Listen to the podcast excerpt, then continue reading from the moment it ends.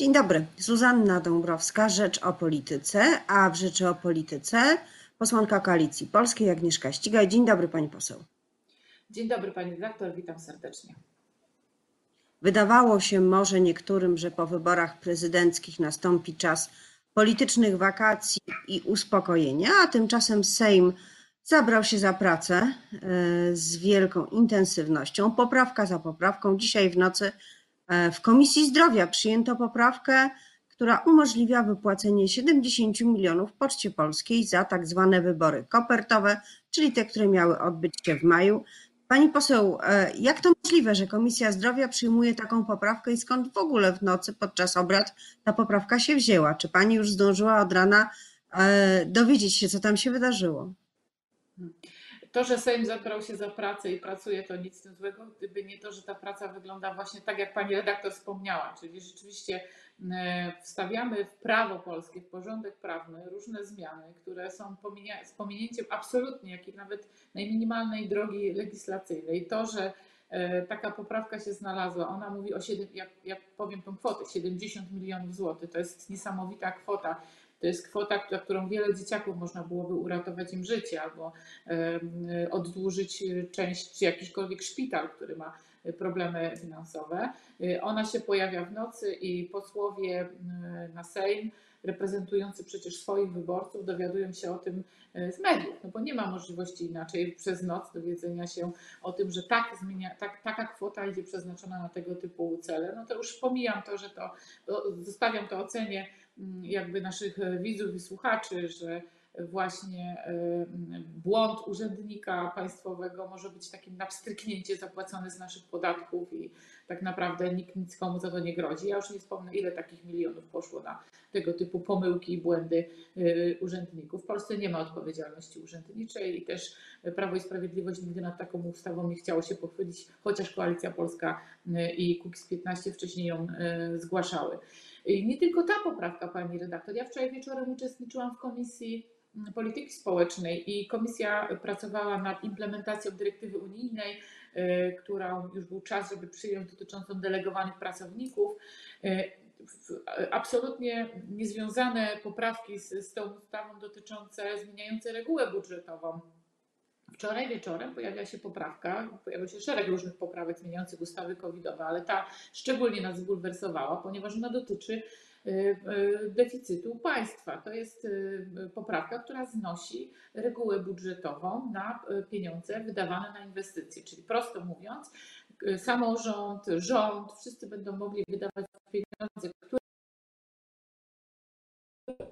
nie będą w budżecie, nie będą widzieli, zwiększają deficyt. Nie mówiąc już o tym, że te obiecane 200 miliardów złotych y, na walkę z COVID-em jest wyjęte z tej reguły deficytowej i, i y, zadłużającej państwo, to w tej chwili wszystkie pieniądze, które zostaną uznane na inwestycje, również nie będą widoczne. Więc następne pokolenia bardzo szybko nigdy nie zorientują się, y, w jakim stanie państwo zostaje po rządach Prawa i Sprawiedliwości, czyli jakim mamy naprawdę deficyt, bo do tej pory my go po prostu w tej chwili nie wiemy, jaki mamy deficyt, bo tych pieniędzy, które fizycznie będą zaciągane jako, jako dług, jako deficyt, nie będzie widać w sprawozdaniach w budżecie państwa.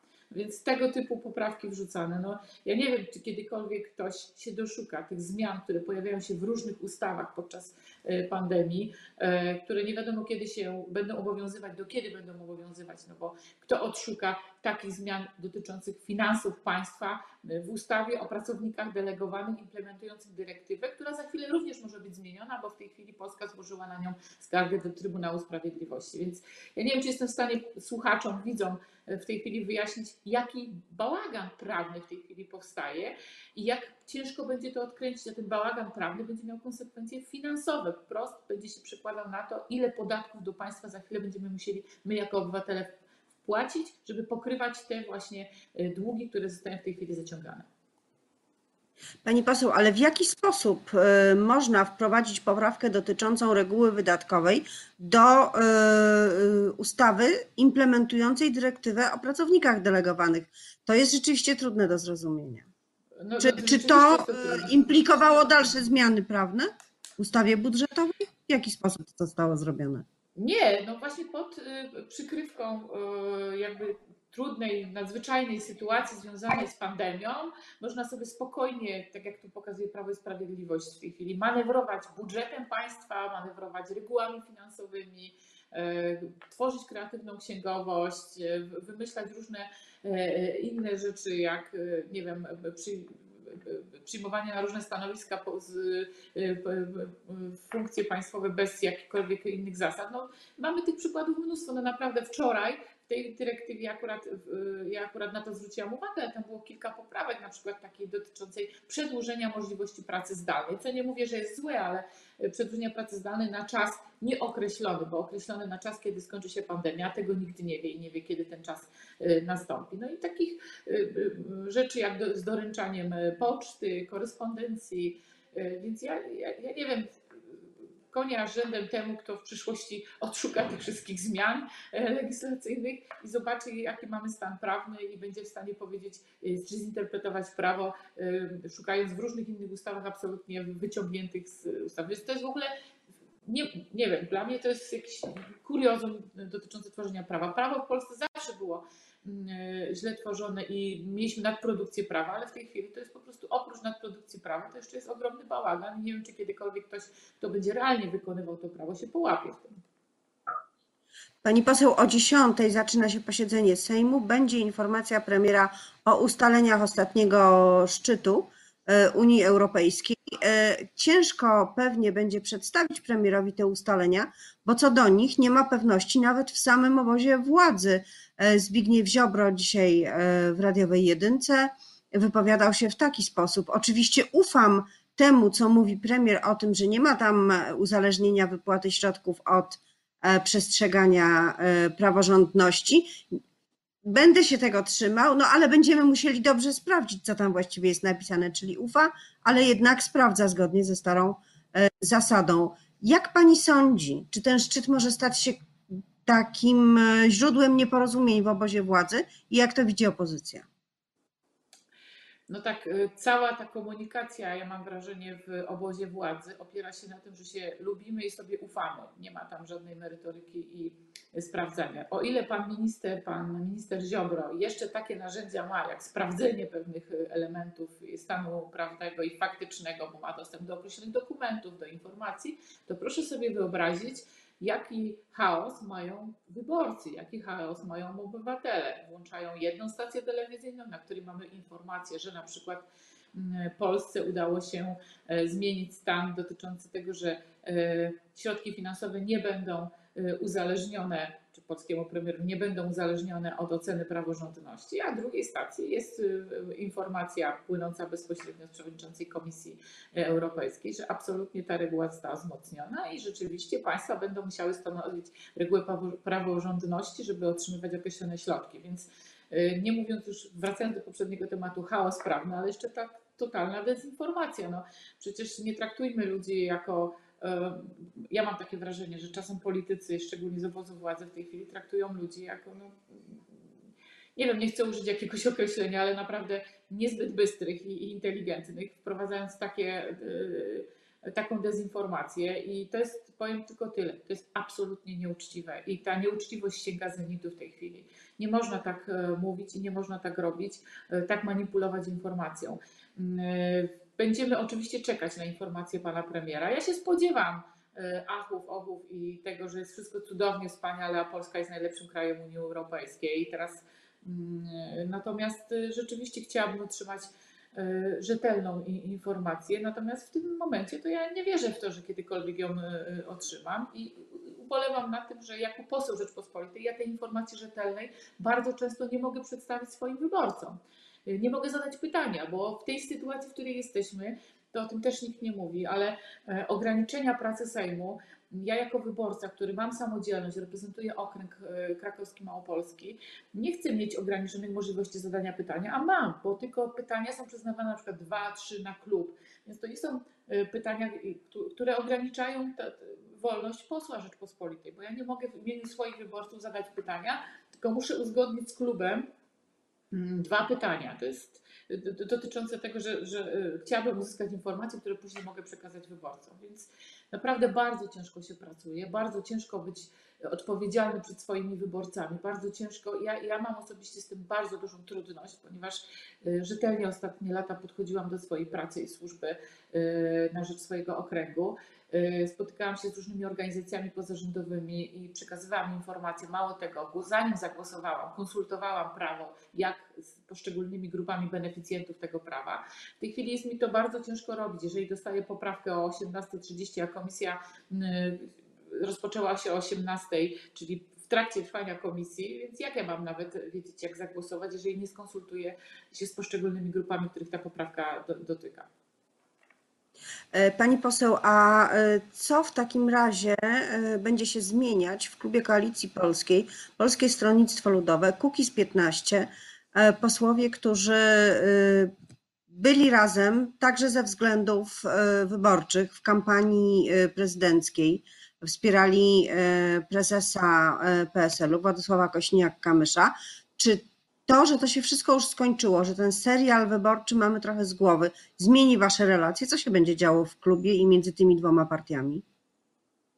Z jednej strony cieszę się, że ten serial, jak pani to redaktor nazwała, się skończy, ponieważ wrócimy do normalnej pracy. Koalicję polską zaczęliśmy budować nie pod wybory prezydenckie, ani nie pod wybory też tylko i wyłącznie parlamentarne, tylko po to, aby stworzyć wyborcom przestrzeń dotyczącą e, prawdziwego, prawdziwej możliwości e, zmiany systemu. Cieszymy się, że partia z tak dużym jak Polskie Stronnictwo Ludowe, z tak dużym doświadczeniem potencjałem wsparła ruch obywatelski, jakim był Kukiz 15, połączyła siły razem, bo wiemy już bardzo dobrze, jak ciężko jest w obecnym duopolu, w obecnym ścisku i grze takiej politycznej na polaryzację na dwie strony, na PO i PiS, rzeczywiście stworzyć coś realnego bez środków finansowych, bez zaplecza. E, teraz razem będziemy budować koalicję polską, w której znalazło e, się miejsce dla organizacji pozarządowych, dla osób takich jak ja, czyli niezrzeszonych w żadnym ugrupowaniu, a działającym od wielu, wielu lat właśnie w obszarze polityki społecznej, ale szczególnie organizacji pozarządowych. Do tej koalicji przystąpiło już wiele innych organizacji, o tym jest trochę cicho, ponieważ akurat reprezentacji nie ma w parlamencie, ale jest też Unia Europejskich Demokratów. W Małopolsce udało mi się osiem organizacji przedsiębiorców i pracodawców do tego zachęcić. Będziemy konsekwentnie tworzyć w oparciu o postulaty proobywatelskie Kukiz 15 i zaplecze e, doświadczenia i tradycje Polskiego Stronnictwa Ludowego, racjonalne centrum, które w Polsce jest bardzo potrzebne, centrum, które pochyli się właśnie nad problemami, wskaże dobre rozwiązania prawne, nie będzie opozycją totalną, ale też nie będzie władzą totalną, tylko będzie starało się e, zmierzać do tego, żeby Polakom pokazać, że potrzebna jest rzeczowa, merytoryczna debata, bez emocji, oparta tak naprawdę na tym, czego oczekują, czyli dobrym prawie i tworzeniu dobrej przestrzeni dla dialogu różnych osób. Będziemy nad tym pracować, jesteśmy po uzgodnieniach, po wielu spotkaniach klubowych. To, że akurat wybory prezydenckie nie poszły tak, jak sobie życzyliśmy, niczego nie zmienia. W Polsce potrzebne jest takie e, racjonalne centrum, będziemy je budować i zachęcamy wszystkich wyborców, którzy nie poszli na wybory, z ich 13 milionów, wyborców Szymona Hołowni, który nie ma reprezentacji w Sejmie wyborców, E, którzy nie są zadowoleni z tego duopolu, do tego, aby przyłączyli się do koalicji polskiej na zasadach partnerskich, na zasadach współpracy, nie na zasadach wodzowskich, bo tak nam się dobrze pracuje, że nie mamy wodza w tej chwili. Mamy rzeczywiście dobre porozumienie i dobry dialog, i dla Was jest e, tutaj przestrzeń do tego, abyśmy rozepchali się trochę w tej y, ściskającym nas imadle popisu. Pani poseł, to ja się rozepcham trochę na antenie. Czym ma być to realne centrum? E, czy wybudujecie partię, czy wybudujecie znowu ruch kolejny, bo to już byłby trzeci, e, mhm. chronologicznie inna sprawa. E, czy chcecie pozostać w ramach klubu? Jakie mają być te formalne ramy, w których współpraca następować? Klub jest reprezentacją tych wszystkich poglądów, skupia posłów z różnych ugrupowań i będzie tą, tym głosem w przestrzeni publicznej. Natomiast Koalicja Polska jest taką platformą przestrzenią do porozumienia różnych ugrupowań, które chcą realnej zmiany w Polsce. Partii politycznych, organizacji, stowarzyszeń, yy, tej, tych form, w których ludzie się po prostu organizują, żeby brać sprawy w swoje ręce i chcą mieć jakiś wkład. To jest bardzo trudne, ale Władysław Kosiniak-Kamysz, Paweł Kukiz pokazali, że dialog między różnymi ugrupowaniami jest możliwy e, i rzeczywiście e, ten dialog udaje nam się prowadzić. On jest bardzo często trudny, e, ale skupiliśmy się na celach i priorytetach. Wiemy, jakie są nasze postulaty. One w dużej części przenoszą się z programu Władysława Kosiniaka-Kamysza, wcześniej z programu obywatelskiego Kukiz 15. E, który został zresztą przyjęty w dużej części jak referendum e, obligatoryjne, jak narzędzia dotyczące zmiany sposobu wybierania posłów, właśnie, żeby to nie było tak, że przyporządkowani jesteśmy tylko i wyłącznie podporządkowani wodzowi partyjnemu, ale szukamy porozumienia. I będziemy tworzyć jaką w przyszłości, czy będzie miała jakąkolwiek które formalną, nie wiemy. Na razie udaje nam się porozumieć i to jest bardzo ważne i to jest to, co chcemy pokazać obywatelom, że można mieć różne poglądy, można być zrzeszony w różnych instytucjach i organizacjach, które każdy ma swoje cele, ale można się połączyć E, wobec określonych e, kilku sformułowanych wspólnie celów i dążyć do tego różnymi narzędziami. Klubem parlamentarnym, organizacją w terenie, spotkań, informacji, debatą publiczną i edukacji obywatelskiej, bo do tego chcemy doprowadzić. Pani poseł, a przy tych dwóch e, liderach, Paweł Kukiz, Władysław Kośniak-Kamysz, jest trzeci fotelik już wystawiony dla Szymona Hołowni? On na nim będzie chciał zasiąść? No, wśród liderów y, Koalicji Polskiej jeszcze mamy Elę Wilczycką, Marka Biernackiego, więc to jest także nas jest więcej. To jest Rada Koalicji Polskiej, która powstała, na czele której stoi Paweł Kukiz y, i są skupieni wszyscy liderzy poszczególnych ugrupowań. W każdym województwie powstała Rada Koalicji Polskiej i tam jest dużo szersza wachlarz, jeśli chodzi o krzesła. Na przykład wspomniałam swoją małą Polskę. Y, ale oczywiście ja nie chcę się wypowiadać za całą Radę, bo jestem tylko członkiem, ale z, mam taką prawie, że pewność, e, że rzeczywiście jest przestrzeń dla innych liderów, którzy potrafią ze sobą rozmawiać, którzy nie walczą między sobą o bycie tym jednym głównym, ale rzeczywiście pokażą i potrafią pokazać Polakom, że porozumienie pomiędzy różnymi ugrupowaniami na zasadzie dialogu, rozmowy, e, stawiania problemu i szukania rozwiązań w dobrym prawie jest możliwe, bo tego nam bardzo potrzeba, panie redaktor. Właśnie tego, bo w Polsce wszyscy w większości jesteśmy zmęczeni e, kłótnią. Ja wiem, że ta narracja medialna jest taka, że albo po tej, albo po tej stronie. Zresztą partiom politycznym PO i PiSowi jest to wygodne i całą siłą widać zmierzają do tego, żeby zostać w dwóch blokach. E, natomiast my uważamy jednak, że to nie będzie dobre dla Polski, dla Polaków, że zawsze jakaś duża część Polaków nie znajdzie przestrzeni do tego, żeby rozmawiać o ich problemach, bo będą tylko i wyłącznie odbijani od jednej bandy do drugiej bandy, oparciu głównie o światopogląd, a nie o realne rozwiązywanie e, ich problemów. Dlatego zapraszamy e, wyborców Szymona Hołowni, i, i, i pewnie samego Szymona Hołowni i, i, innych liderów poszczególnych mniejszych ugrupowań, które gdzieś tam w Polsce e, szukają przestrzeni do tego, aby ich głos był słyszalny, do tego, aby usiedli z nami do stołu i rozmawiali i pokazywali Polakom dobrą perspektywę. Bardzo dziękuję za rozmowę. Moim gościem była posłanka Koalicji Polskiej Agnieszka Ścigaj. Miłego dnia. Dziękuję, nawzajem dobrego dnia.